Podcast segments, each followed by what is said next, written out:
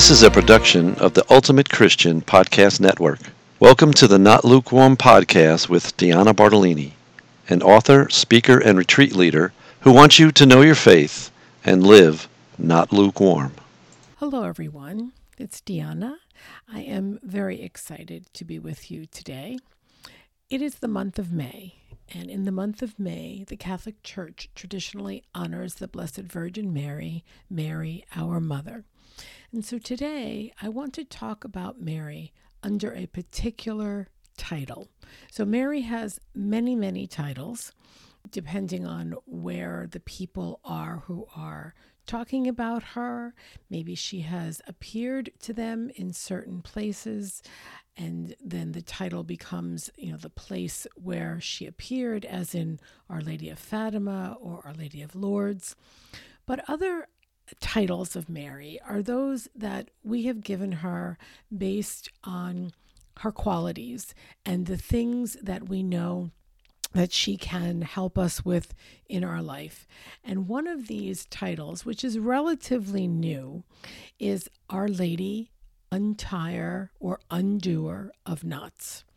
And this is an absolutely beautiful image that was painted sometime in the early 1700s, um, and it is in a church in Augsburg, Germany. And this image is simply stunning. Mary is dressed in a red dress with a almost navy blue or royal blue cape around her. She's surrounded by angels and she is also stepping on a snake, which we know is an image of Satan. What most captures my imagination, though, is not the angels around her or the beautiful colors, but rather that in her hand she is untying a cord full of knots. Now, I don't know about you, but oftentimes I feel like my life has a lot of knots in it. Knots, you can look at them as confusion, times of difficulty, stress, those things that keep our life from being smooth. Those are knots. And so in this image, Mary is silently, probably praying in her mind. And as she's doing that, she is untying the knots difficulties, trials, tribulations, anxiety in our life. Now, why does Mary do this? Well, let's just go back to earthly moms for a minute. When your shoelaces, when you were a little kid, were tied up all in knots and you couldn't get your shoes tied, or maybe you couldn't get them off your foot because they were so knotted, who did you go to? You went to your mom when you were a teenager and you knotted up your necklace and it needed to be untied, who did you go to? You went to your mom, right? That's what we did in my house. Always. Mom could somehow untie it. And I can remember watching her trying to painstakingly untie fine chains uh, with two straight pins. She, I don't know that she was only praying while she was doing it. but I will tell you that we went to mom to untie these knots that caused so much difficulty just in terms of trying to get dressed, right? Well, Mary unties the much bigger knots. Uh, one of the great fathers of the church, Saint Irenaeus from the 200s, yes, you heard that correctly, the 200s, says this about Eve in comparing her to Mary. And this is somewhat where we get this idea of Mary undoing the knots in our lives. Eve, by her disobedience, tied the knot of disgrace for the human race, whereas Mary, by her obedience, undid it. And so Irenaeus says to us Eve tied us all up in knots because of her disobedience. And Mary, by her obedience, unties up those knots. Now, granted, oftentimes those knots of our life our own fault. But you know what? just like your mom knew it was your fault that your sneaker lacers were a disaster, and she still helped you, Mary is still going to help you. So, this image was popularized very recently by Pope Francis. He found it in Augsburg, in Germany, in the churches, uh, an ancient church of St. Peter and St. Paul. And when he saw the image, he was very struck by it. And at that time, he was the Archbishop of Buenos Aires in Argentina. And he went back and popularized this image. And people are so drawn to it because the idea, again, is so easy for us to understand. This is not a high theological statement, it's a very simple statement. Mary wants to untie the knots of our lives. We have to go to her. And so Pope Francis was so taken with this image, he wrote a beautiful prayer, which I am going to put into the show notes. And in this prayer, he just calls upon Mary as our mother, as a person who loves us, who cares for us, and wants to help us. And he reminds us in this prayer that she is there. We just need to turn to her. Now, I've talked about before that Catholics often will pray a novena. A novena is a nine day set of prayers. And one might think, well, geez, doesn't God hear me the first time? Of course, God hears you the first time. God hears you every time you call out to Him. So, why do I have to say this nine day novena? Well, if I think about it, when I pray, it's not about getting God's attention. Let's face it, we always have God's attention. If we didn't, what would our life look like? And so I know I have God's attention, but what I need to do is really to get my own attention and say a, a novena, those set of nine days of prayer, puts the focus on what I'm trying to resolve, what I'm giving over to God, what I need to change about myself, and how God is going to help me to solve the problem or make the change that needs to happen. And so that's why a novena can be very powerful. It's not so much about repetition because we don't think God is paying attention. It's about repetition so that we focus ourselves on what needs to happen within us. You know, God can't work a change in us, He cannot transform us unless we are open to that transformation.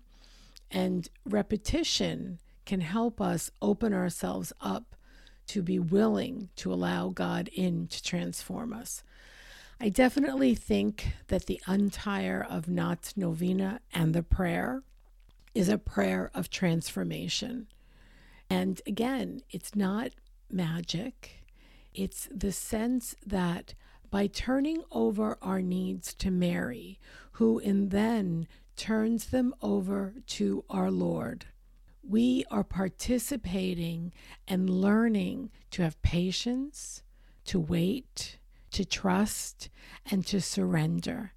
And we are also learning to allow prayer to work in us. It's not a vending machine. You put, now it's probably a dollar and you get a soda out. No, it's you put in your trust, you put in your love, and you ask for help. And then you wait to be transformed and your problem to be solved. And sometimes your problem is solved because God says, hey, listen, what you need to do is go over there and take care of that problem. You need to take care of the problem. I don't have a magic wand. And sometimes God says, the problem isn't going to go away, but I am right next to you and we're going to take care of it and handle it together. So, whatever the outcome is, the idea is that we then are able to deal with the outcome. That's really what we want from prayer. You know, it's not a magic wand, it's not fairy dust. It's trust and surrender and the desire to be transformed. I'm going to read the prayer uh, that Pope Francis wrote, um, calling on Mary to help us. Holy Mary, who is filled with the presence of God, throughout your life you humbly accepted the will of the Father, and the evil one was never able to lead you astray with his attempts to confuse things. You, together with your Son, already intercede for us in our difficulties, and with total simplicity and patience. You guide us by your example of how we can untangle the knots of our lives. As our mother forever, you order and make clearer the bonds that unite us with the Lord. Holy Mary, Mother of God and our Mother, with your maternal love, untie the knots that bind our lives.